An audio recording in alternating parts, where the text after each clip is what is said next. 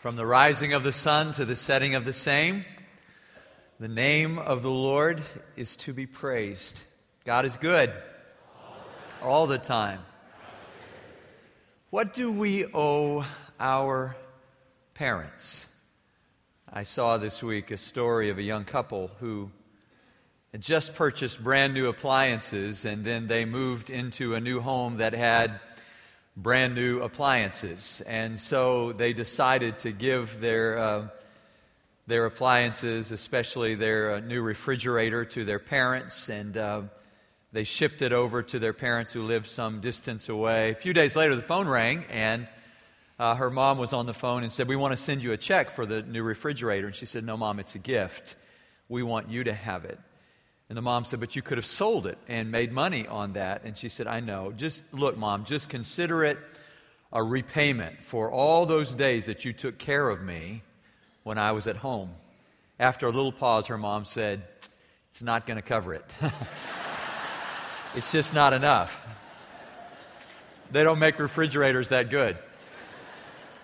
Well, after four weeks of working on our marriages, we come today to the hardest thing I've ever had to do in my life, and that is parenting. It turns out preaching is a lot easier than parenting, and parenting is challenging. And so I come today, and I'm sincere when I say this, not with feigned, but with genuine humility.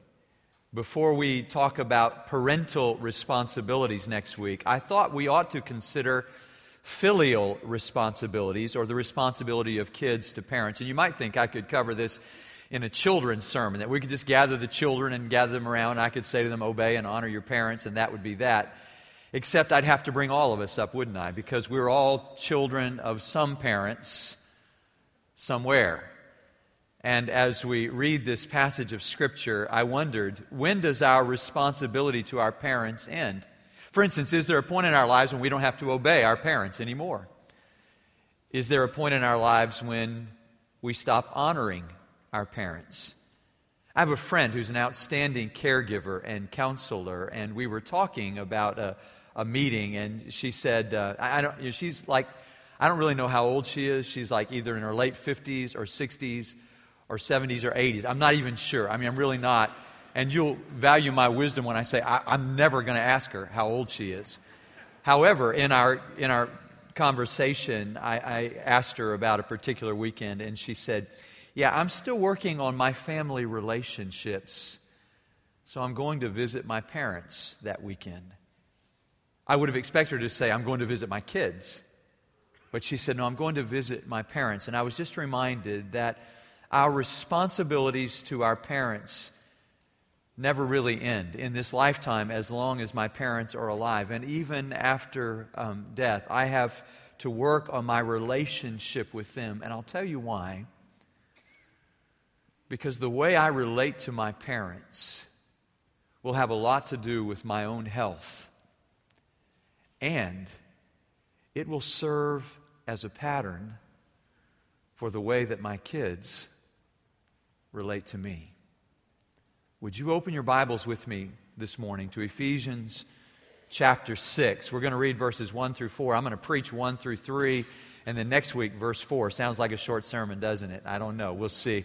Let's stand together to hear the word of the Lord today. Ephesians 6, verse 1 the Apostle Paul writes Imagine a church in Ephesus reading these words out loud to the whole congregation Children, obey your parents in the Lord, for this is right. Honor your father and mother, which is the first commandment with a promise, that it may go well with you, and that you may enjoy long life on the earth. Fathers, do not exasperate your children. Instead, bring them up in the training and instruction of the Lord. Thank you. You may be seated. We need to recover responsibility in our culture. We are uh, big on liberty and not as big on responsibility. And responsibility in relationships is deeply rooted in the scriptures. So, to understand God's design for marriage, we had to go all the way back to Genesis chapter 2, to the creation of the world, to understand marriage. To understand parents and kids, Paul takes us all the way back to Exodus and the Ten Commandments the fifth commandment, which, by the way, most Christians will place in that second set. If we divide the Ten Commandments into the first four, we say, have to do with our relationship with God. The latter six have to do with our relationships with each other. It's interesting that Hebrew scholars do not divide them that way. They divide them five and five because they say the way we relate to our parents has everything to do with our relationship with God. And what Paul says is we have um, principles by which we may respond to our parents, and then there are these wonderful promises which accrue to those who actually adhere to these principles. And as I teach it, I'm just reminded I've been reading a, a, couple of different books in the last few weeks called Connecting with Your Children, not to get ready for this sermon, but to get ready for life. And in these two books, you'd think that one of them would have chosen a different title, but in these two books, um, the first book says essentially that there are three kinds of households in our culture. There are, for instance, he says, kid centered homes. You ever seen a kid centered home where the kid is the is the king or the queen, and everything revolves. All the activity, all the emotions, all the thoughts revolve around that kid, that child's sporting events, that child's school events, that child's wants. And the kid loves to be served. And as I've said to you before, the parents love to serve, so they've got a good deal. The kids, what do they say? Kids rule. The problem with that kind of home, if I may just put it out there, is that kids know that they're not supposed to rule. There's something within them that says, this is not right. This isn't the way parents aren't supposed to obey their kids. kids are supposed to obey their parents. Parents are not told to honor their kids, but kids are told to honor their parents. Now, the, the other side of that is the parent centered home, and you maybe have seen homes like that where the parents are forever talking to their teenagers about my house, and it's my way, or the highway. You're going to do things the way I want you to, and it's, it's without, without question, the parents are the king and the queen of that house. And I would just say about that, that taken to its extreme, that kind of household builds resentment in the kids. And the kids even know about that, that that's not exactly right. That to honor your parents doesn't mean that they're to mistreat you or abuse you in any way. The third kind of home, I think this is the best, is the Christ centered home. And in that home, the kids don't rule and the parents don't rule because Jesus rules. Because Jesus is the Lord and the center of the home, then the rest of us are able to find our places within the economy of God's plan for the family. And parents have a place, and kids have a place, and kids have responsibilities to parents, and parents have responsibilities to kids. And what this passage of Scripture teaches us, in fact, what the whole counsel of Scripture teaches us, is that if we will honor God by honoring our parents, God will honor us with life. Life that goes well, life that lasts long. And I want to urge us today to honor our parents, to honor them if they're alive, to honor their memory if they are deceased, but to honor our parents. Listen first to the principles. They're, they're, relatively simple. Just imagine this. This is being read the first time. The first time Ephesians was ever read. We think it was a circular letter, that it was probably read to a lot of churches. It took on the form of Scripture after Paul wrote it inspired by the Holy Spirit. And they're reading this, and Paul is, is speaking to the church, and he says, he's speaking to the church, and he says, Children, obey your parents. What does that tell you about the early congregations? Where were the kids? Yeah, they were in the house. They were worshiping with their families. Our idea that families should worship together, yeah, that's not um, just for a convenience. That's the way it was children were in the room. And he says, Children, obey your parents. Now, no, nobody would take exception with that. I mean, that was part of, of the Ten Commandments, that was part of the Hebrew culture. In fact, most every culture you go to in the world, the um, kids are supposed to obey their parents. But especially in the culture to which Paul wrote, Ephesus, um, in the ancient Roman world, under Roman rule, the Roman father had patria potestas, that is, the father's power, which meant he had the right to give his kids life and he had the right to give them death. Sort of that Bill Cosby thing I brought you in this world, I'll take you out. Now, how many of you had Roman fathers? My, my dad grew up in the Ozark Mountains of Missouri.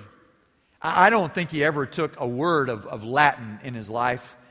He does, I'm not sure he knows if you said, What's patria potestas? I'm not sure he would know, but he lived by that rule.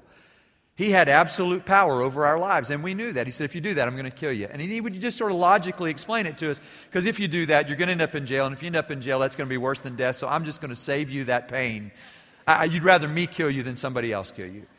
And, you know, I mean, he, he, was not abusive, he was not unkind, he was not mean. But somehow we believed that. That imprinted emotionally on our minds. And when we were tempted to do wrong, my three brothers and I had this sense of. One of my brothers called me the other day. He's an attorney here in Houston. He lives down inside the loop. He said, We could not talk to our kids the way that our dad talked to us. But he said, In the end, it was pretty effective, wasn't it? And I said, Yeah, well, it really was. Uh, Patria Potestas, a Roman father who grew up in the Ozark Mountains of Missouri. But Paul says, Children, obey your parents. And this is what I want you to see it's relational obedience, it's your parents. We have respect for all adults, but we are, we are required to obey our parents. Now, he says this obedience. Um, this obedience is to your parents. Does that ever end? Well, I mean, my dad still calls me. I'm, I'm almost 49 now, and he calls me and says, When did you change your oil last? And I'll say, Well, Dad, is it July? Because I mean, I change it every July, and he hates that answer. And the truth is, he could call me right now and say, You go change your oil right now, and I don't have to do it. Now, I don't know if that's liberating or, or whatever, but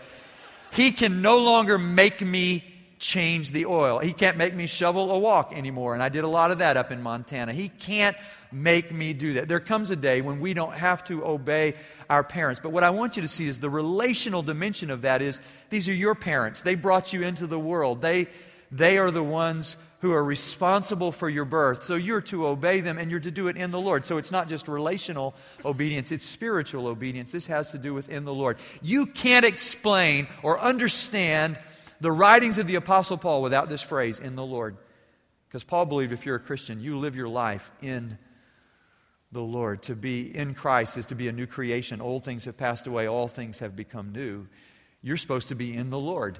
And to be in the Lord is um, to be in the Lord is to follow these principles. And he goes on to say, for this, this is right. This is the right way for us to live. This is, this is right. The word is really, this is righteous. It's a righteous thing to obey your parents. Now, when we think about that, we, we may say, well, well how, does, how does that work? And I would just say, you want, you want to be right with your parents because the scriptures teach it, but because it's just, it's the right thing to do. I think about a couple of times in my years. Uh, one was a sort of Romeo and Juliet story where um, two, two parents, um, two sets of parents from a foreign country came to this country and they had a falling out. One was the pastor, one was a deacon, go figure. And they had this falling out and, and they separated and then their kids grew up separately, never knowing each other, and fell in love at the University of Houston and told their parents, and their parents said, You can never marry that person.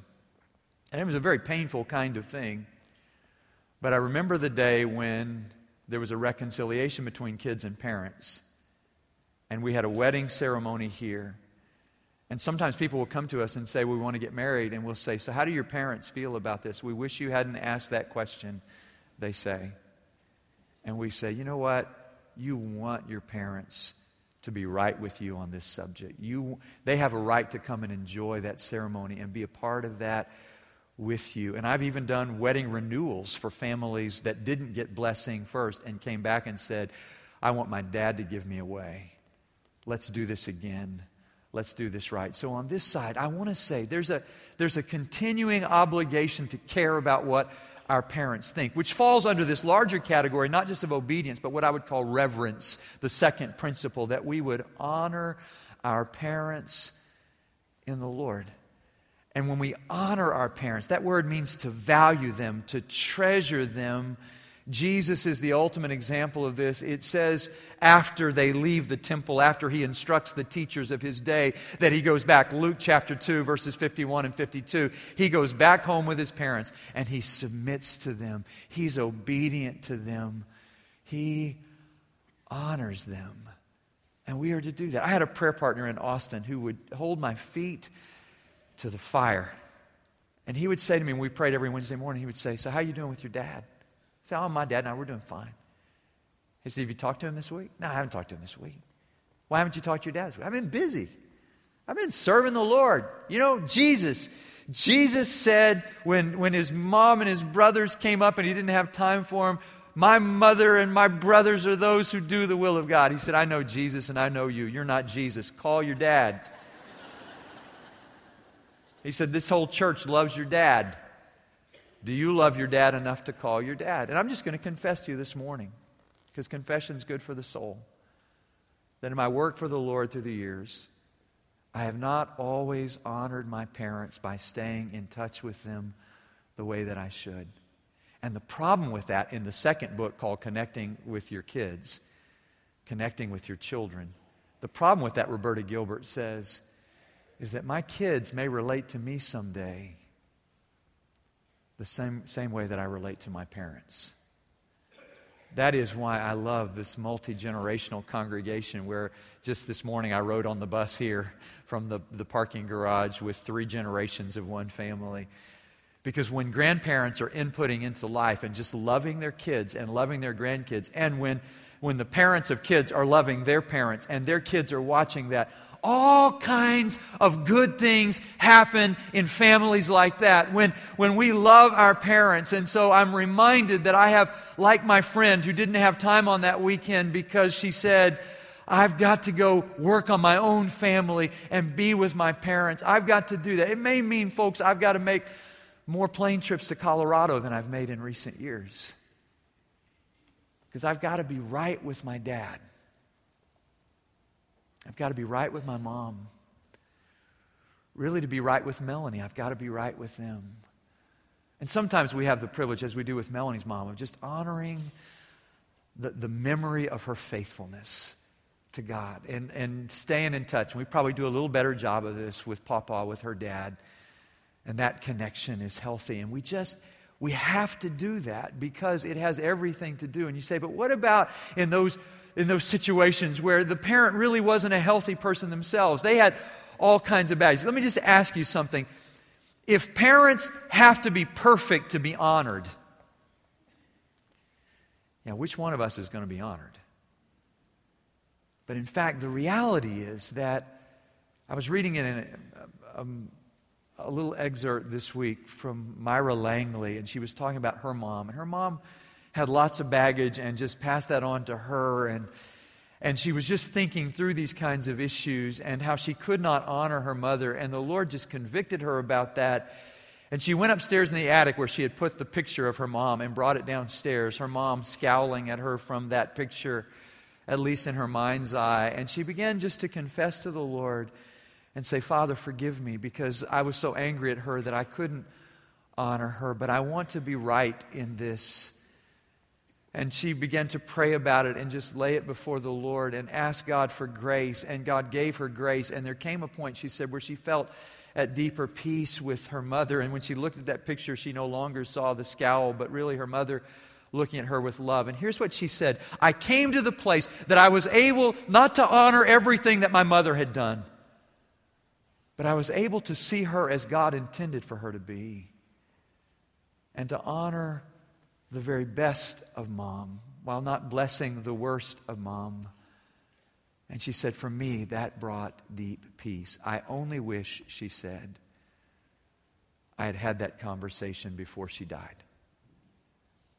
And my word to you this week, my challenge to you is not only obedience but reverence that we would honor and here's the thing i don't have to i don't i don't have to change my will if dad says so anymore But I always have to honor him. I always have to honor him. And you believe me when I say I want my kids to honor me. And there comes a, a, moment in our lives when obedience is no longer required, but honor is always required. Now, let me show you the promises just briefly and just point out to you that he says, This is what God will give to those who honor their parents. He will give them life. He says that it may go well with you. Now, the parallel passage is in Colossians chapter 3, verse 20. And Paul says a little bit differently. He says, Obey your parents in everything. And then he says that not just it will go well with you, but he says, This is well pleasing to the Lord. The common word is well. And I, what I want you to see, it's a little word in Greek. It's just two letters, EU. EU, some say oi. It will be well. And here's what I want to say to you we have this sneaking suspicion that if we did what God wanted us to do, what was pleasing to the Lord, it might not feel good to us. And I just want to correct that misconception this morning. What I want to say to you is what Paul is saying is what is well pleasing to the Lord will make things go well with you. If it's well with God, it will be well with you. And you want it to be well with your soul, then be right with God by honoring your parents because when you do that, God says it's going to go well for you. Two examples of that. The one, there are many examples in Scripture of people who dishonored their parents. Samson by um, being unkind to his parents and demanding that they get him a certain wife and and Esau, who married the Canaanite women, married outside the faith, we would say. And that brought great dishonor and pain to his parents. But there are other examples of, of Jacob. Um, th- there's the example of Esther, who honors uh, her relative Mordecai when he asks her to take a stand for her people and for God. But maybe the best example is Joseph in the Old Testament, Genesis chapter 50, verse 20. Remember, his brothers have mistreated him on this roller coaster. They throw him in the pit, they pull him out, then they sell him into slavery. He gets over into Egypt and he rises to the top, and then they need his help, but they don't even know it's him. Remember this story? And they come and he helps them, moves the whole family to Goshen, and then dad passes away, and the brothers say, Dad is dead. Joseph is prime minister, therefore we are dead. He's going to pay us back for what we did. And remember what Joseph, this is Genesis, this is 50 20 vision. Joseph says, I know you meant it for evil. Maybe you meant it for evil, but God meant it for good. God brought good out of it. Now here's New Testament, Romans 8 28. God is working all things together for good. For whom? For those who love God. Is that you? Who are called according to his purpose. Here's what I want you to see the good that God wants to do in our lives. You say, oh man, what does this mean? If I honor my parents, I'll be rich and famous. And that's not exactly what he's saying. What he's saying is that in terms of you being called according to God's purpose, to honor your parents is going to further that in ways that really matter. That God's goodness, His ultimate plan of His kingdom. I heard David Platt say this week God's plan for all of our lives is to advance the gospel. I would say to glorify God by advancing the gospel. And I can't advance the gospel. I lose credibility as a preacher of the gospel if I'm not rightly relating to my parents. In fact, we have this understanding. D.L. Moody put it in a more negative light. He said, I am over 60 years old, and I've never seen a person who dishonored their parents prosper. I've never seen it. And my word to you is that God's word is true. This is the promise. It will be well with you. And then he says, You will live long in the land. Now, what does this mean? Well, does that mean if I honor my parents, I'll live to, to be 95? Look, I'm looking at 49 and thinking, man, I don't know if I want to be 95, but I'm just saying that. I don't know. I don't get a choice in that, but I'm just saying. And the, the point is not that, for instance, if a person has a premature death, that somehow they didn't honor, God forbid that we would think that they didn't honor their parents. Some of the most godly people we know uh, their lives are, in our minds, cut short. That, that's not the point. But listen to this. If I'm honoring my parents who are honoring the Lord, and I'm honoring the Lord by honoring them, then am I going to get involved in excessive alcohol use? Am I going to get involved in drugs? Am I going to become involved in violence or gangs? Because all those things potentially shorten my life. But when I begin to honor God, then then I'm honoring my parents, and in honoring them, this extends my life. And he says, I love this expression you will enjoy long life. Enjoy that God will put in us his joy And again, Jesus did this better than anybody else. And what happens when he is, is submissive to his parents and goes home with them? It says his mother treasured all these things in her heart. And I wondered what I could do this week that my mom would treasure. I wonder what I could do this week. I had the chance uh, not long ago. My dad was with us in worship. He lives so far away, it's hard for us ever to really go to church with him. And he came down, he was down for a nephew's wedding, or one of my nephews, his grandson's wedding, and he, he came and he likes to sit on the back row and he doesn't like to sing and he doesn't want to read out, you know, read out the scriptures or the responsive readings. And so he had made a covenant with his wife that he wasn't going to do that. And then he, he comes in the back door, and Melanie and Casey are sitting up here and they wave him to the front, you know, and he's like, yeah, and they're like, yeah. And I look down during the service and he's holding the hymnal singing with Casey. And I'm telling you, that was just redemptive for me.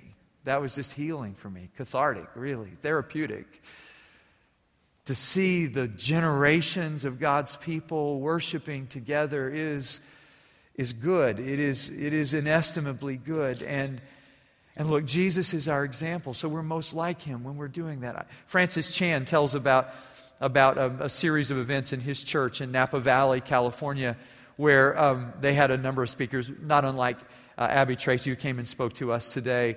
And, and these speakers came, and one young man who was a missionary to Africa told the whole story. And then he said, I guess I owe all this to my youth minister, Vaughn, because Vaughn got me into this and, and, and heard my, my desire and, and helped me with my calling to follow Christ as a missionary. And the next week, they had another young person who came in from some other place, and, and he was talking about feeding the poor. And he said, and I guess I should say my youth minister, Vaughn, got me into this. And Francis Chan thought, that's ironic. I didn't even know these two guys knew each other. And here they are talking about Vaughn. And so he was, he was walking with a friend of his named Dan. And he said, Dan, you know what's amazing is we had these two different speakers, unrelated, and they come and they say, My youth minister, Vaughn, got me into this. And his friend Dan looks at Francis and says, Oh, I know Vaughn.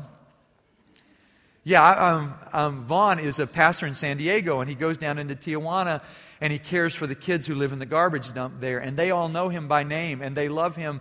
And he hugs them and he gives them food and water and he cares for them. And yeah, Vaughn is an amazing guy. He said, I'll tell you what, it was almost eerie. When I was walking with him through that garbage dump and watching those kids come up and love him, I thought this, Francis, if Jesus were here, this would be what it would be like to be walking with Jesus. Walking with Vaughn is like walking with Jesus because the way he loves people and, and cares for them. And Francis Chan said he was cut to the quick by that statement and he thought, what do I really want for my life? Do I. Do I, do I want to be the best speaker in the world? Well, that, no, I don't really need to be. And by the way, Francis Chan's an amazing speaker. He said, Do I want to be the most intelligent person in the room whenever I'm in the room? Well, you know, he's pretty smart. But he said, I just decided, I wondered if anybody would say when they spent time with me that it would be like spending time with Jesus. No wonder Jesus' mother treasured these things in her heart. And Jesus is our example. But let me tell you, it's better than that because every one of us in this room has disobeyed parents. Every one of us in this room has dishonored parents. The good news is, Jesus is not just our example, Jesus is our Savior. And as our Savior, He forgives us for the times that we have failed in this. And by His Holy Spirit, He empowers us today to change and to begin to do what He has called us to do to obey and to honor so that we may live well and long. And who here doesn't want to live like that? Of course we do. Let's pray together. Father, thank you for your amazing love and grace and mercy. We are, we are, uh, Lord, we are enveloped in your grace today. We're surrounded by your mercy. If we go to the depths of the sea, we can't evade you. If we go to the top of Everest, we could never escape you, Lord. You are here and you pursue us like the hound of heaven. Oh, love that will not let us go. God, heal our relationships with our families, Lord, through the generations. Help us to do this hard work so that we may be right with you, Lord, by your grace, and right with the generations that follow. We pray it in Jesus' name. Amen.